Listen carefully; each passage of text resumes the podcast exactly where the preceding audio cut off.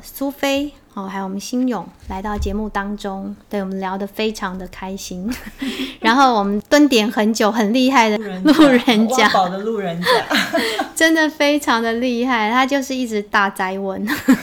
最后节目因为真的拖太长了，嗯、对，所以我们就说放到这一集，我们好好来聊一下阿德勒这几年来，哈，因为岸见一朗那个被讨厌的勇气、嗯、引进台湾之后，真的就变成一股风潮。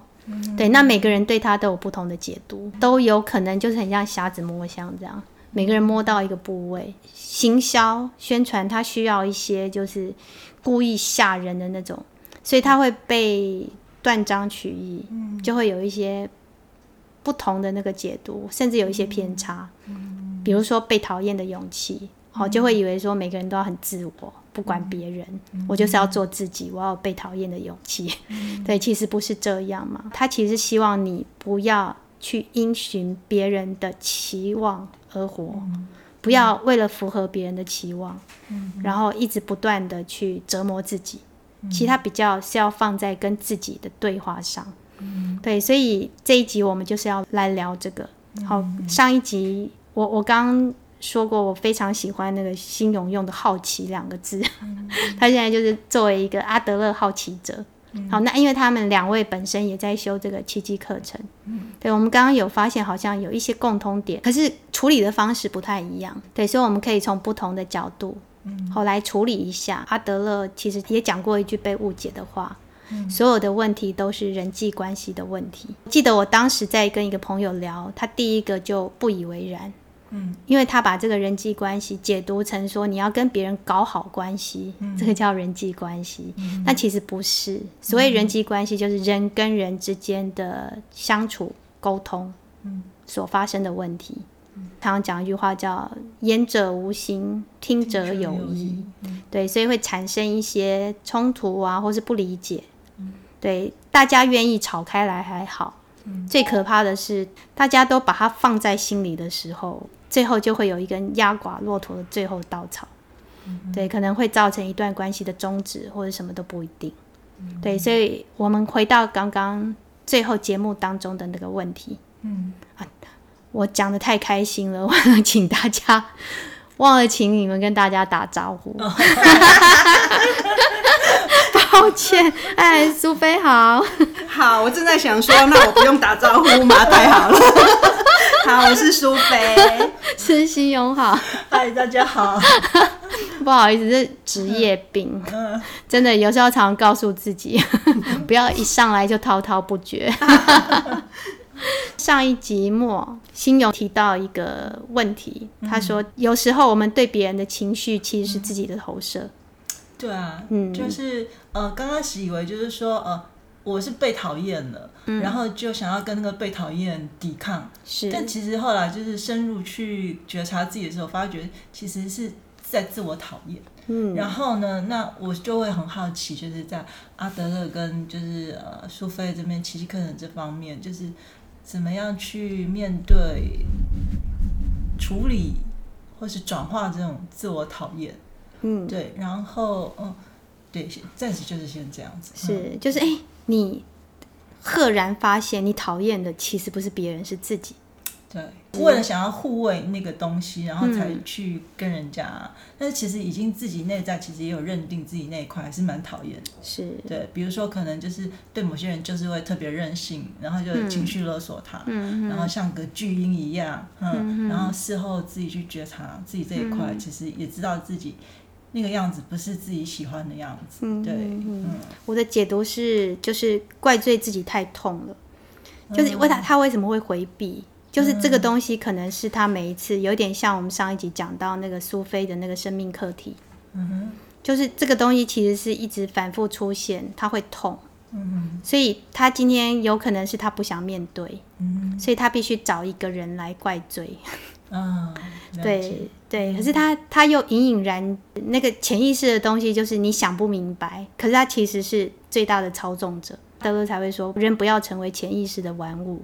当我们用一些东西掩盖它的时候，其实我们就看不到自己真正在乎的是什么。所以人其实最后都是在乎自己的。所以其实阿德勒里面有一个东西很好玩哦，他就说。我们常常会讲借口嘛，理由、嗯、就是，比方说呃牺牲，好，我们做一个决定的时候，有有一些人他常常会说，我委屈自己，然后我迎合你，对我是在牺牲自己，那种圣母玛利亚情节，可是其实他是为了自己，就是我们做的所有决定都是为了自己。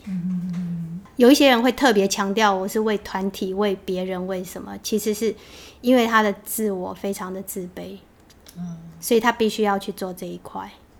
对，所以刚刚新勇提到说，那我怎么样去转化？就我们而言，就是第一个就是觉察。哇，我觉察到原来我一直很讨厌这样的自己。其实可以回去看我们讲那个钉子跟锤子那一集。哦对，就是那个你别人让你受不了的，嗯、其实你可能以前曾经发生过这样的事情，嗯、那时候你没有处理完。嗯、对，那发生了什么事情？嗯、对你，你你去找找看，他在你生命过程当中有没有出现过？他是怎么落幕的？嗯、对，要让你的情绪有一个好的结束。哎，我不知道你们有没有看那个二十五二十一，是不是？有。太赞了！对，你看他是不是做了一个很棒的那个分手的范例？嗯、对不对，对？就是我不要那样结束。嗯哼，对，就是我们之间最后是没有结果，可是我不要他是那么丑陋的彼此谩骂、攻击的结束。因为你如果去攻击的话，那代表你这一段你们两个这一段时间就是像傻子一样。嗯、对，或者是你你根本就在否定自己嘛。走到骨子里，就是你在否定这个会跟他相爱的自己。你为什么会爱上一个这样的人？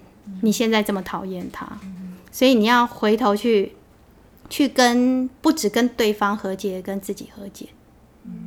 对，所以我如果我要回答你刚刚那个问题，其实他最终就是要走向跟自己和解。你那么讨厌的自己是什么时什么时候？来到你的生命里面的，发生了什么事？对，去把它想清楚。然后你为什么需要这样做？那个时候的情境是什么？旁边有朋友帮你更好，就是透过我们这种问答的方式，帮助你放下。很多时候，其实那个根源都是在很小的时候，可能三岁、六岁。那那时候你是无能为力的。我们阿德勒的方式就是会帮助那个小孩去找到。他的力量，我们跟弗洛伊德不一样的就是，弗洛伊德他他强调就是你一直要不断去受苦，对不对？你要一直去经历这个痛苦的回忆，就等于久了你就麻痹就对了，让那个伤口结痂。可是阿德勒的方式是告诉你说，记得才是有意义的。你忘记那个事情是因为你当时必须忘记。嗯对。然后就像苏菲上一集讲的。我们在当下，我们可能没有能力处理，没关系，因为我们那时候我们还太小，我们的心智还没有成熟到那个地步。可是我已经就我当时可以的能力，我做了最好的处置，所以那时候我没有错。对，我我在当下的情境做了最好的方式，帮助那个小孩解套。对，你没有做错，就是我们为什么会讨厌自己，我们去找到。我们通常会讨厌自己，是觉得自己做的不好，嗯，或者他做的那件事情是不符合普罗大众的价值，就是我们被教导的价值。对，那我们一旦回头去看的时候，回到他的情境，他可能还小，好，力气不够，或者是他的资源什么都没有。可是你在当下那个状况下，你没有选择更坏的，所以你是有力量。就是我们上一集有说，找到力量的来源，嗯嗯嗯，对，就帮助你自己从那一个被困住的那个点，嗯，超越，就是你就不会再一直困在那里面。其实这个地方就有点异曲同工之妙，跟苏菲之前有讲过，她说我不要再去专注在那个点，嗯，对。可是我们不专注那个点的方式是不不是不去想它，而是一直去想它。嗯，然后去找到其他的线索。嗯，对，因为我们的记忆常常会只留下我们当时在意的部分。嗯，可是我们如果给他更多可能的话，记忆的细节会出现。嗯，那从细节里面，我们常常可以找到让我们走到现在的力量。嗯，然后你就会比较释怀。嗯不会害怕。嗯，对，这是我们的方式。嗯，嗯，然后。听到这里，我会就会觉得说，的确，它跟奇迹课程的差异就在于，奇迹课程是先给你一个庞大的信念系、超越性的信念系统。嗯、然后，因为就是说，通常我们一般人要靠自己去一直想，然后常常就是越想就越钻牛角尖。然后，呃，我们修奇迹课程的，就是之所以会，呃，到后来蛮依赖这个课程，是因为就是说。他先给我们一套超越性的信念系统，嗯，大概可能就是类似呃，佛法也是会有，禅宗也是会有，就是一种超越性的信念系统。嗯，然后我们从从那个那个点就返回来的时候，就好像就是有个灯塔在那里，嗯，那我就比较知道说要怎么走，嗯，哈，然后就比才比较不会说自己在呃很努力的想的过程中，好像就是越想越越钻牛角尖。然后有时候因为我们会被自己很多次人格。的想法带着跑，嗯，然后就很难脱离那个自我讨厌的那种负面情绪，嗯，对。但是就是我有在听，因为之前跟你聊天的时候有听到，就是说阿德勒的一个方式是，就是我觉得很特别的，就是他有一种很温柔的承接。是，嗯，就是在跟情绪共处这方面，很温柔的承接。嗯，那这个是我们自己在灵修过程中，在摸索灵修过程中就缺少的那一块。嗯，我们就很容易比较，可能就是站在一个太超越性的点，嗯，然后就一下子想把自己拉高。是，好，那那反而会就是就觉得，是那是空掉的。嗯，空掉的东西就是会可能以为自己拉高了，可是其实发觉是很多东西是还是抗拒回避去。嗯去细致的去面对，去用，呃，因为在那个我在听你在呃讲说跟情绪当下共处的那个历程中，去觉察过历程中是需要很多的温柔跟耐心，跟无条件的那个接纳接纳跟陪伴。是啊，那这其实奇迹课程里是有强调，但是就是实际上应用到那个我们实际生活中人际关系中的那些所有具体的。面对面具体的那种相处的时候啊，其实会很需要示范。嗯嗯，没有示范，因为可能我们小时候没有这样的学习，是没有那样的示范，没有那样的学习，就不知道怎么去做。是、嗯，所以有人引导，有人带，嗯、有人示范给我们看怎么对待，嗯、怎么怎么对待自己，怎么对待别人，是，是很重要的。是、嗯、我听起来就是你你们那个就是感觉就像是一个 guidebook。一个指引，因为阿德勒他就强调说，老师跟母亲，嗯、对，在父母当中，他其实特别强调母亲这一块，嗯、就是因为母亲是温柔的，嗯、就是在刻板印象里面，他他大部分是代表温柔的角色。老师是孩子迟来的父母，他可以去无条件的包容你，等待你，嗯、对，他可以去看爆裂的行为背后的伤痛。嗯，然后等待陪伴，嗯，对，透过接纳让对方放下这些武器，可能类似你刚刚看到的，我是去承接。它当中我觉得有一个很重要的点，就是自我要够。对，所以这个其实可以用刚刚那个苏菲的例子来说。苏菲在上一集有提到，她跟她同事当中，同事对她有一些尖锐的谩骂，那她是怎么样去化解？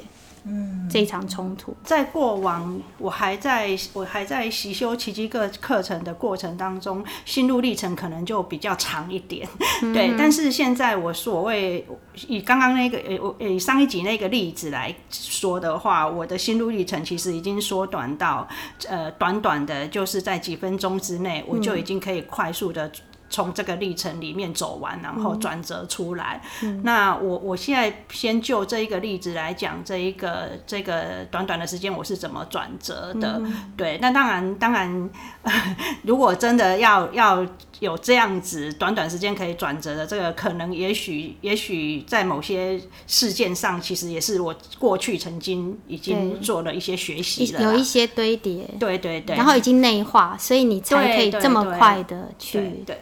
那我我我其实就那个例子来看的话，就是当我对我的呃对我的下属发呃就是发出一些呃就是指令，就是工作上的指令，然后有一些要求的时候，那对方他他收到的是我对他的否定，那他当然他收到这个否定的时候，他会做呃一些反击。那其实我可以看得出来，他这个反击背后其实。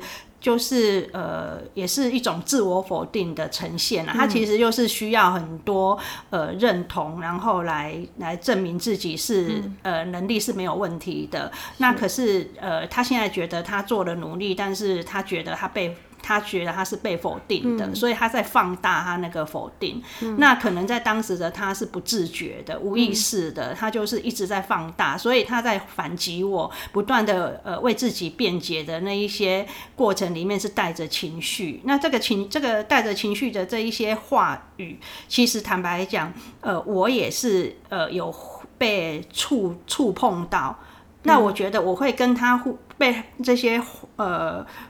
话语触碰到的那个点，其实我自己知道，那个一定也是跟我有关，嗯，所以我才会被勾到，被刺触碰到。但是我可以，我有我知道，我有一个很清楚的我，我可以不必去回应。这一个我被触碰到的这个点，如果我今天没有那个很清晰的那个我在的话，就是比较那个内在的那个完整的我在的话，我可能很快就会被他说的每一句话，我也想反驳，嗯，我们两个就会一来一往，一来一往，然后就陷在这个情绪里面共舞。那我觉得这个其实就很浪费时间跟生命了。那我现在就是知有一个很清晰的，我知道说。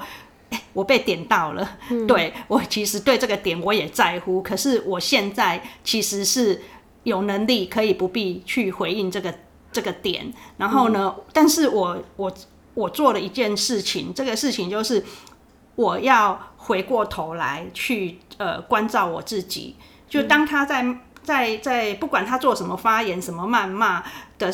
这个过程当中，我偶尔会听到几句是在刺，会刺激到我的，但是我永远会记得一件事情，就是那个觉察很重要。嗯、我这个我，因为我在一个有觉察的状态之下，我会回过，反反过头来，我一直在关照我现在的状态是什么。嗯，对。那我有看到，我其实。也是很生气，我里面有我的内内在里面有一个很生气的我，嗯、我其实是有翻桌图的，赖里面那个翻桌图的，我的我的心里是有那个翻桌的画面，然后很想拍桌子，然后很想呃骂他说，你你什么东西，你现在有没有搞清楚？我是你的我我是你的主管，你现在在干什么之类？我其实也是有这一些呃，就是小剧场在我的心内心戏，对，但是你你你。就是这里面有一个很大不同，是我是在看着我的呃小剧场在演出，嗯，但那所以，我因为我把心放在我自己的身上，我关照的是我自己，我在照顾我自己，所以呢，我心没有在他的身上去去背他的那一些，他他也有他的剧场嘛，所以他但是他的剧场是一直呈现出来，一直在说，一直在骂嘛，或是一直在表达什么，但是我没有到他那边去管他的事。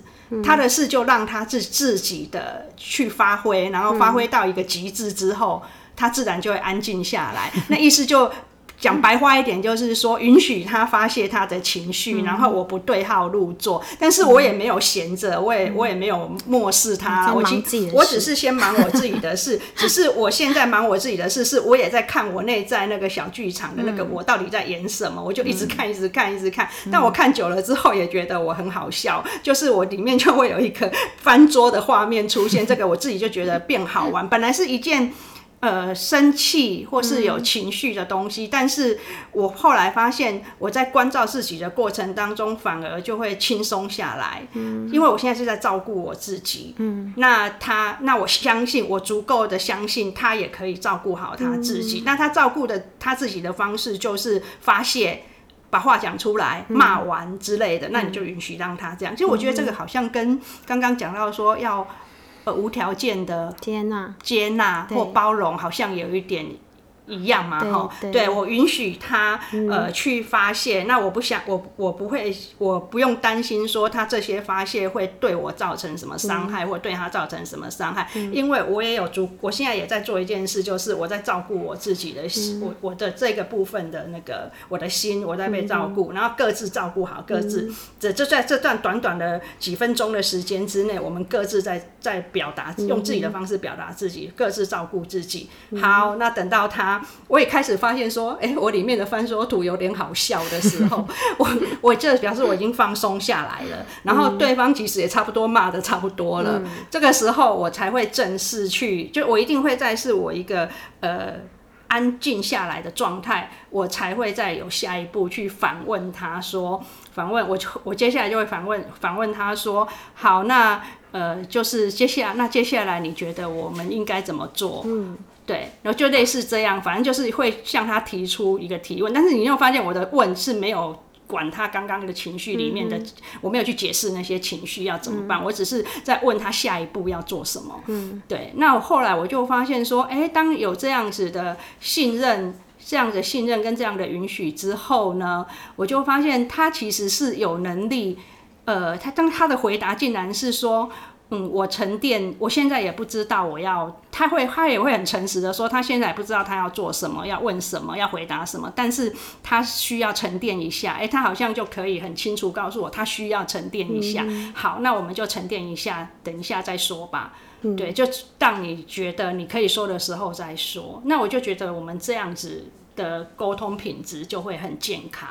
嗯，大概是这个这个过程。那我我我想要补充一点就是。嗯，我发现如果是以前的我遇到这个事情，在操练奇迹课程的过程，我其实会会看到一个点，就是呃，当当人际关系里面勾起一些一些情绪呀、啊，或者是一些争执的过程，或任何你不舒服一点点我不舒服的地方的时候，其实我有我会觉我的觉察里面会看到很多都是基于我自己内在有一些恐惧。嗯然后我会愿意，我我会告诉自己，我愿意承认。我其实是害怕的，嗯、我其实是在恐惧。当我愿意承认这一点，嗯、但这个承认你，你也不用去跟对方讲什么，这完全就真的就是你看着人际关系的发生的一切，但是你是回归到你自己来做你内在的功课。所以我这个反问，嗯、我这个承认跟这个反问，其实是对我自己说的。我就我承认，我现在面对现在这个关系里面，我其实是很害怕。嗯哼，对。然后可能接下来或许就是一些质问的技巧啊，嗯、比如说我在害怕什么，嗯、那透过这个害这个问，我愿意去去关照自己的话，就会有就是通常都会有一些答案出来。嗯、我在害怕什么？嗯、那可能这个也可以串联到刚刚呃慧萱讲的，也许就会回溯到过去某个经验，其实是跟这个害怕有关的。嗯、哦，原来是那个经验导致我这样，所以我在害怕。嗯、那那甚至有时候。刚刚在讲说，呃，很多问题其实都是我心里我自己内在先有这个问题，然后然后互相在勾的这个过程。嗯、其实我们其实也知道说，心理学里面有一个所谓的投射。嗯、那我其实第二步，我通常会知道说，哦，既然是我跟我自己有关的问题，我就不要再把这些问题反。反射投射在别人身上，嗯、所以我就会有一个意愿说，好，我愿意收回这个投射。所以你就会发现，这我在所有的过程里面都在做一件事情，就是我不会把我的呃心去管别人，嗯、放到别人家去去管别人家的事情。嗯、我其实是回过头来是在收回来，是在关照我自己。嗯、那当我把我自己处理好的时候，其实我就平静了。平静之后，我我再要去关去面对这个关系。就会比较有力量，嗯，对，我觉得是这样。那当然，这个过程的同的同步，我心里其实是有一个相信，就是我内在有一个，我我之前说过，我现在有比较完整的一个我在我的心里面，嗯、或我现在不太知道怎么称呼它，或许我们就说它是一个内在的智慧好了。嗯，我是一直跟他同在的，嗯，对，去面对这个过程，这样，嗯嗯，对我听起来就是你们这次的那个沟通会。就是感觉还蛮和平的落幕，就是其实苏菲有做到。阿德勒里面还有一个东西叫做课题分离，就是那是你的问题，对，你自己解决。对，那我要处理我的问题。课题分离。对，我觉得你那个同事也是有自省能力，虽然可能比你慢一步了哈，可是当你这样做的时候，他的那个也会回来。对，所以你们两个就可以做一个良好的沟通。对，就是因为你有把握这个原则。那其实我我们阿德勒还会再深入一点，就是今天定，如果你碰到的是一个他其实问题蛮大的人的时候，他有可能会因为刚刚其实有提到一个 catch，嗯，就是因为你你让他叭叭讲完之后，你根本没有理他那些情绪或者什么，其实你就直接问他。可是其实我也碰过有一些人会因此恼羞成怒，嗯，就是那我刚刚在说什么东西。你都不知道吗？对，嗯、就是那这样是他自己的问题比较大的，嗯、所以这时候我们阿德勒会再多做一点，叫做同理。嗯，对，同理就是我变成你。嗯、对，所以他我说他方式就会跟刚刚那个苏菲的方式有点不一样，就是你刚刚我我觉得做到这样很棒，就是你关注自己，关照自己，我今天发生什么事。那今天如果你有余力的时候，就是我变成你。嗯，我好奇你发生什么事了？嗯、对，你为什么会这么生气？嗯、对，到底是什么？你你之前有碰过什么事情，或者是你真正想要传达的是什么？嗯、对，那我们的做法就是会去反映他的情绪。嗯、对，像我之前在照顾一个我叫他刺猬的孩子，当他做错事情被告的时候，嗯、他第一个他不会认为他做错事。他会认为是另外一个人廖杯啊，所以我那时候做的方式就是我把他叫过来。那一般小孩都觉得会被骂的嘛，因为被告了。可是我第一句话是说：“你昨天很难过，因为那是昨天的事情。”我就跟他说：“你昨天很难过。”你就看他是吓 吓了一跳，因为他以为他要被骂，结果。他感觉我有关照到，对，我有同理他的情绪，嗯、对，他就开始对啊，怎么怎么样，嗯、对。然后我跟他讲完之后，我再引导他去同理那个鼓掌的心情，嗯、他就可以接受。嗯、对，那那是另外一种，因因为我们会碰到不同的方式，嗯、对，所以我现在是借着苏菲的这个例子，嗯、对，他刚刚示范了一个很好的课题分离。那今天如果是一个可能跟你关系更深的人。你们之间的纠葛可能不只是职场，嗯，对，可能还有很多一些之前的爱恨情仇，嗯、对，那你们情绪没有这么简单，嗯、问题没这么简单的时候，其实大家就可以试一试。嗯、我觉得那个感觉，其实苏菲刚刚也有。我们现在会讨论一些平行宇宙或者什么那个问题，有没有不同的次元？就是好像我们如果想要看得更广，就是我们把自己的高度拉高，嗯、我们在飞机上，我们就可以看得更广。可以看到过去、现在、未来。嗯、对，那我们跟别人沟通也是这样。嗯、对，今天如果刚刚苏菲说的很好，我不随你的情绪起舞，就更有可能看到你情绪后面发生了什么事情。嗯、对，那那甚至可以帮助他。当然，我刚刚说是有余力的状况，嗯、甚至可以帮助到对方解决他这个问题，就是是不是很需要你的肯定。你这个同事是不是很需要你的肯定？嗯、更可以让他知道说，你其实在哪一些地方对他是很肯定，嗯、那或许可以获得更多他要的东西。嗯、对，这是我看到整个事件，可见你们这个方式跟我们是有异曲同工之妙的。那我就是会呃有一个好奇，就是呃既然阿德勒也说人际关系的问题不代表。你要去解决这个问题，不代表你要迎合对方，嗯、或者是你要把关系搞好。那因为我刚从两位的例子那边都有听到，就是说，呃，比如说孩子他确实是有一个呃不当的行为需要导正，嗯、那可能就是在苏菲这方面，就是他的下属也是有一些行为能需要调整的。然后我会很好奇，就是呃从同理开始，嗯，同理他的感受，理解他。嗯接纳他开始，那如何走向能够让对方也觉察到，哎，自己有些行为的确是需要调整、嗯、改正，不然就是可能会对团体或是对，就是会事实会产生一些影响。是、嗯、是，就是你需要一些细节。嗯，对，对 是我们节目已经录到现在七十几集了。确实有有一些朋友是中途加入的。嗯，好，那对这个东西，如你有更大的好奇，其实可以去看那个刺猬孩子那一集。哦，对，其实我有提到。那我现在大概说一下，就是我们同理的是他的情绪，嗯，不代表我们同意他的行为。嗯，对。可是你要注意的是，当情绪产生的时候，我们一定要先处理情绪。嗯，情绪处理完之后，再去解决问题。啊，对，或是处理行为。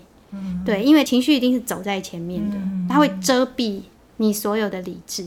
嗯，对，所以你要让他情绪走完之后，他理智回来，他他才比较能够思考。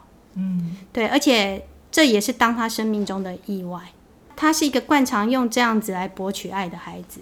哦，他很容易去连接说，你今天如果否定我，就是不爱我。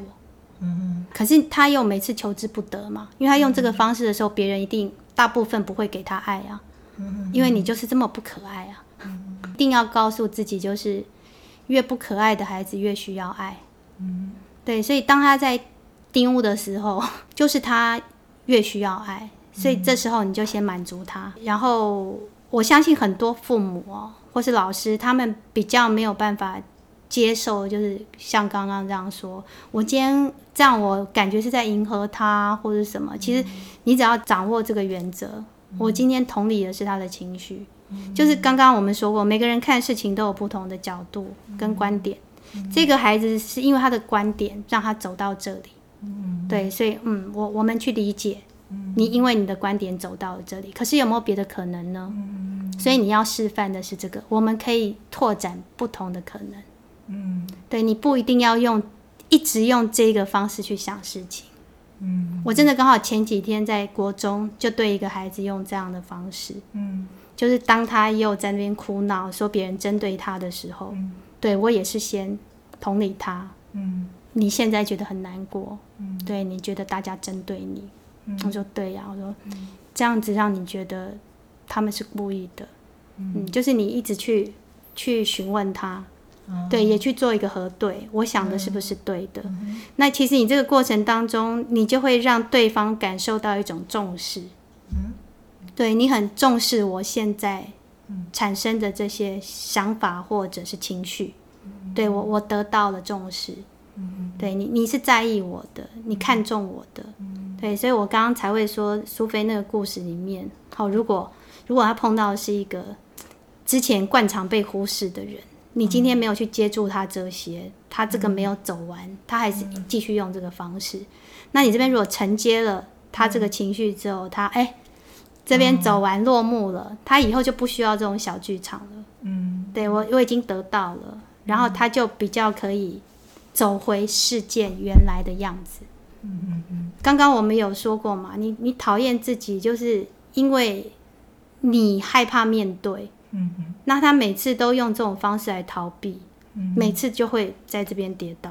嗯，对，所以让他知道说，我我懂，嗯、我知道了。好，你可以不用再走这条路了，嗯、我们试试别的路。嗯对，搞不好可以解决问题。我我通常我都会问他说，你有试过吗？嗯、因为他们跟别的孩子，像我昨天碰到那个状况是，他每次被别的同学激怒，他就是。哭闹，然后愤而离开现场，所以大家只觉得莫名其妙，就是我们又没有那个意思。嗯，对，他就会认为别人是针对他，故意怎么样，然后对方也是一头雾水。可是你一直不给对方理解你的机会，因为你一直在哭闹。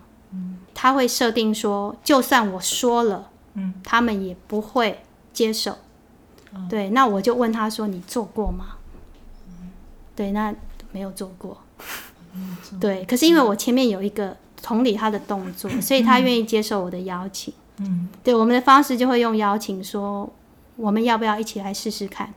嗯，对，下次再碰到同样的情境的时候，我们试着告诉对方，我不喜欢你这样说我，嗯，你这样说我会让我觉得怎么样怎么样？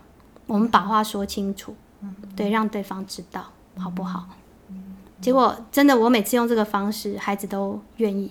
嗯，对，因为他刚刚情绪有被满足。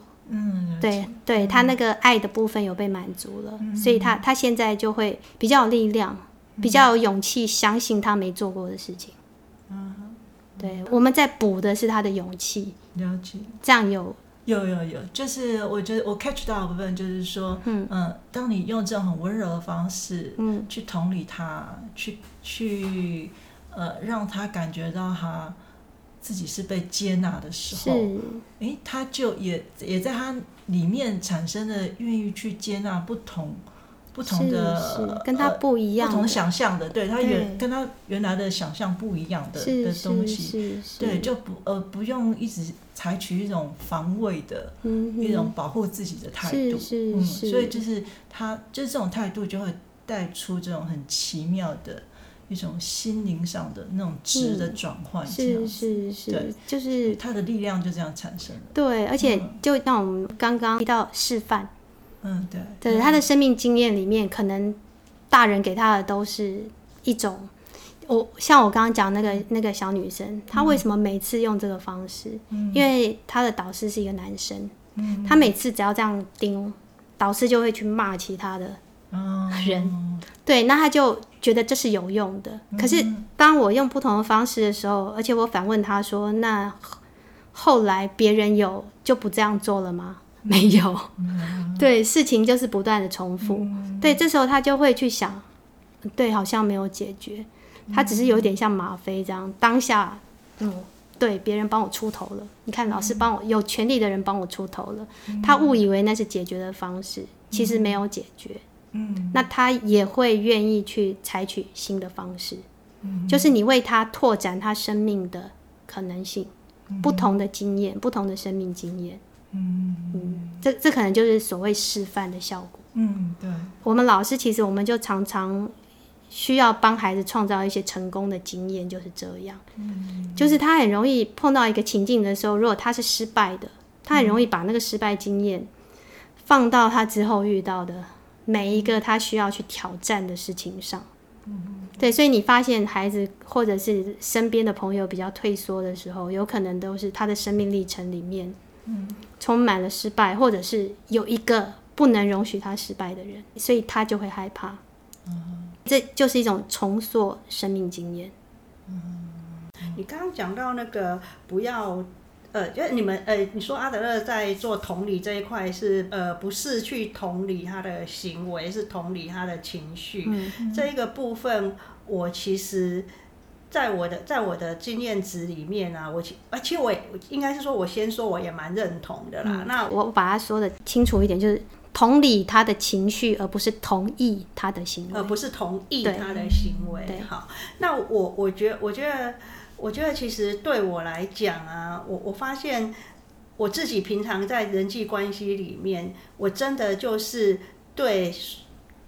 我还蛮能够允许大家都有他的行为，为什么？因为我其实对他的行为都对这些行为都没有太感兴趣，然后我觉得这些行为本身对我来讲其实还蛮没意义的，这是他们的舞台而已。那我其实反而是对他们这个行为背后的他的对背后有一些意义，我其实好奇的都是那个东西。那所以我其实我其实平常真的也不太。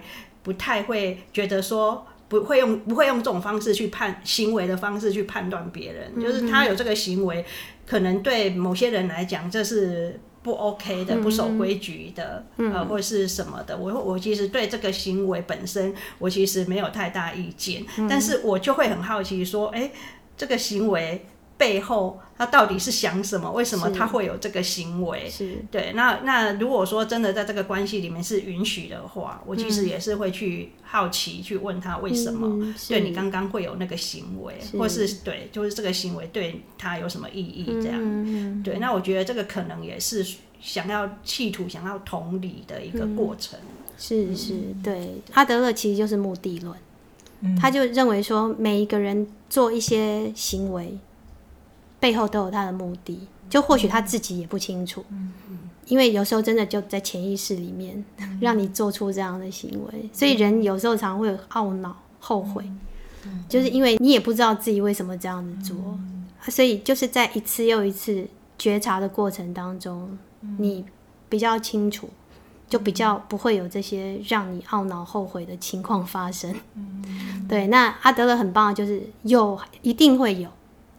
对，不不要以为从此就过着幸福快乐的生活，没有。嗯、可是我们的幸福感会很够。我觉得人最怕的就是无能为力，嗯，就是你没有办法去做一些事情，嗯、事与愿违或者是什么，嗯、就太多了。嗯、那其实阿德勒他的方式，就是因为你可以去觉察到一些事情，所以你会感觉蛮多事情都会照着你理解的方向走，嗯，或是你喜欢的方向走，所以你的幸福感就会很强。嗯，这个是我走这几年十几年来的感觉。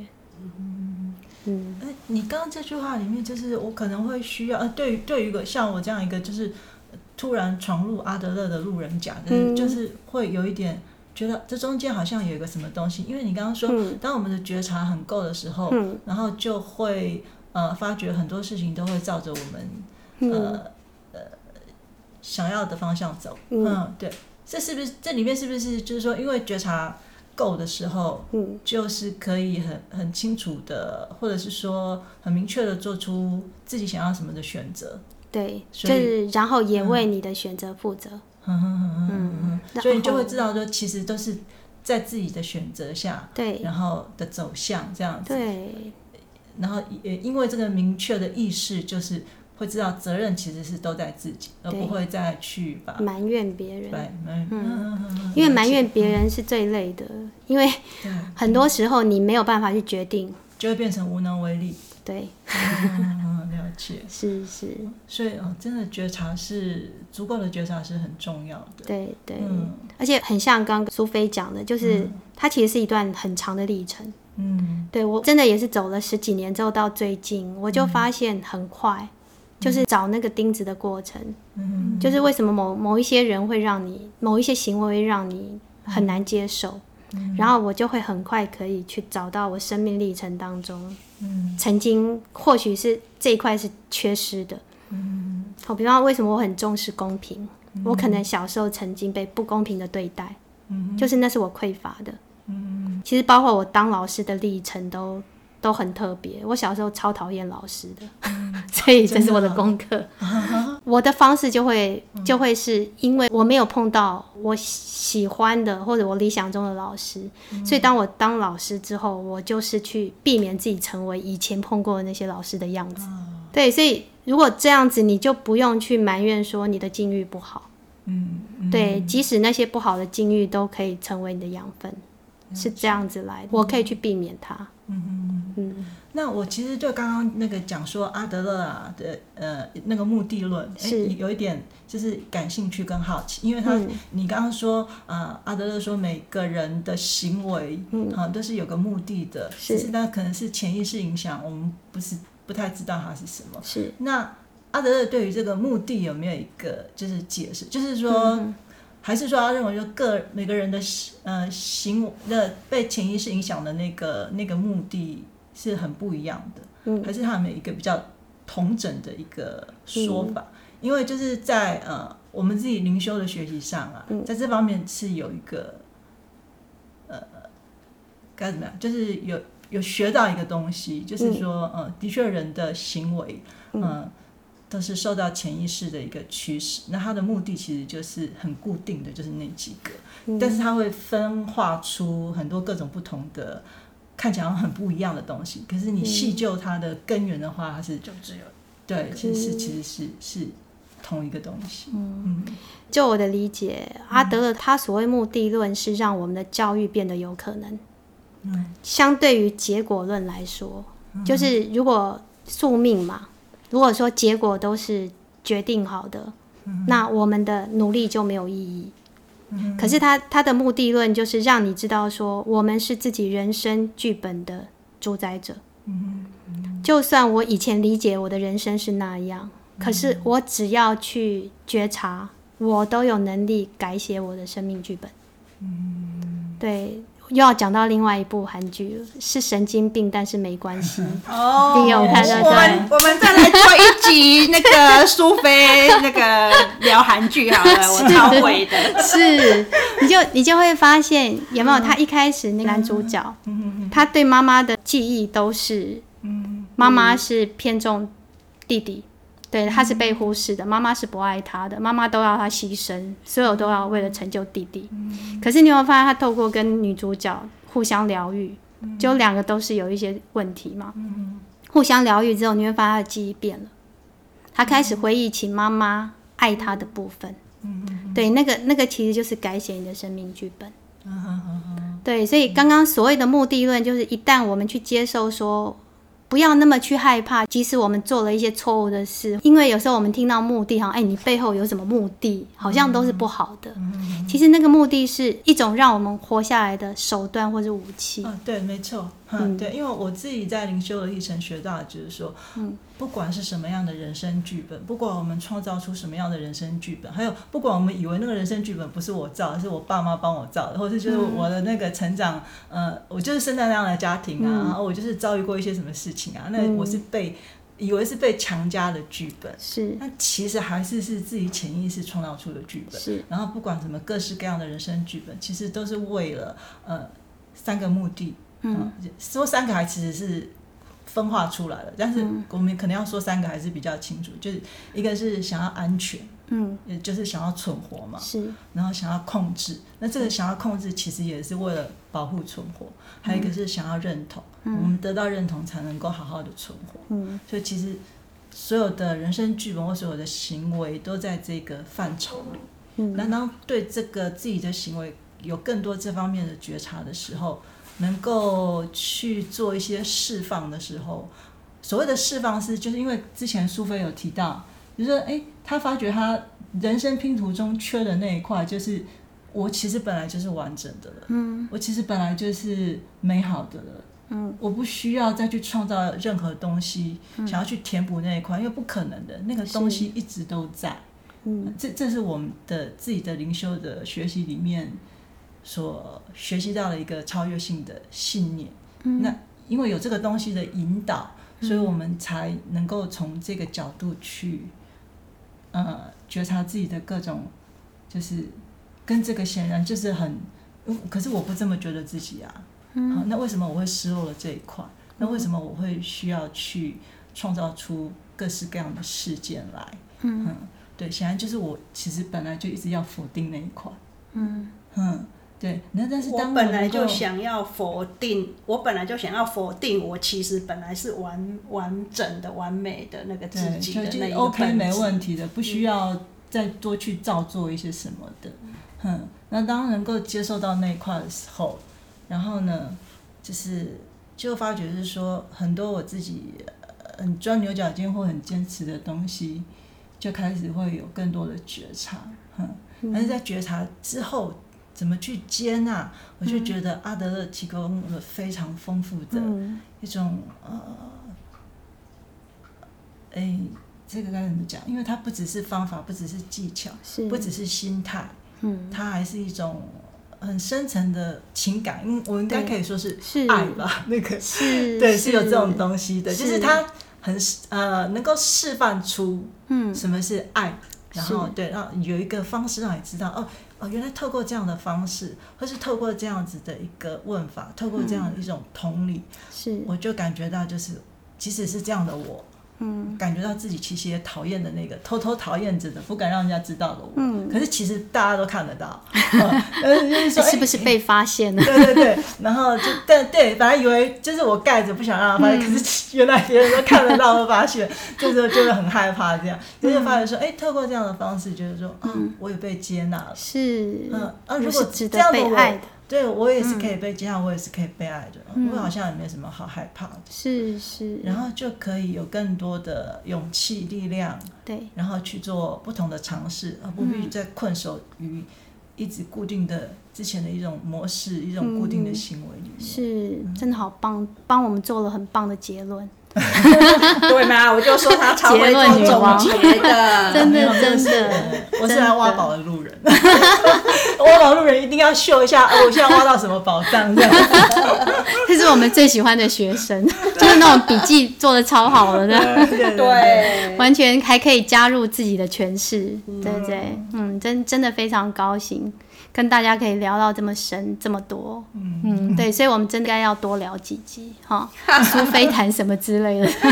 真的，我现在看韩剧里面可以学到很多，呃，就是疗愈怎么样疗愈自己的。真的，我有想过，我们第我们第二季，我们现在一直在第一季，想、嗯、想说第二季我们就是要来从戏剧、电影。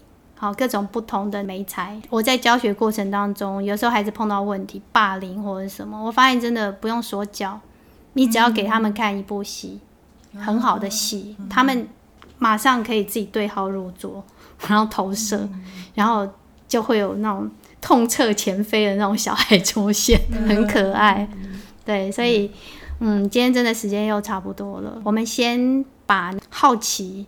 好，停在这里。好，对，我相信我们会有更多的好奇，那欢迎常常回来玩，嗯，好不好？嗯好，我们谢谢苏菲和新勇，谢谢，谢谢，好，大家。拜拜，拜拜，拜拜。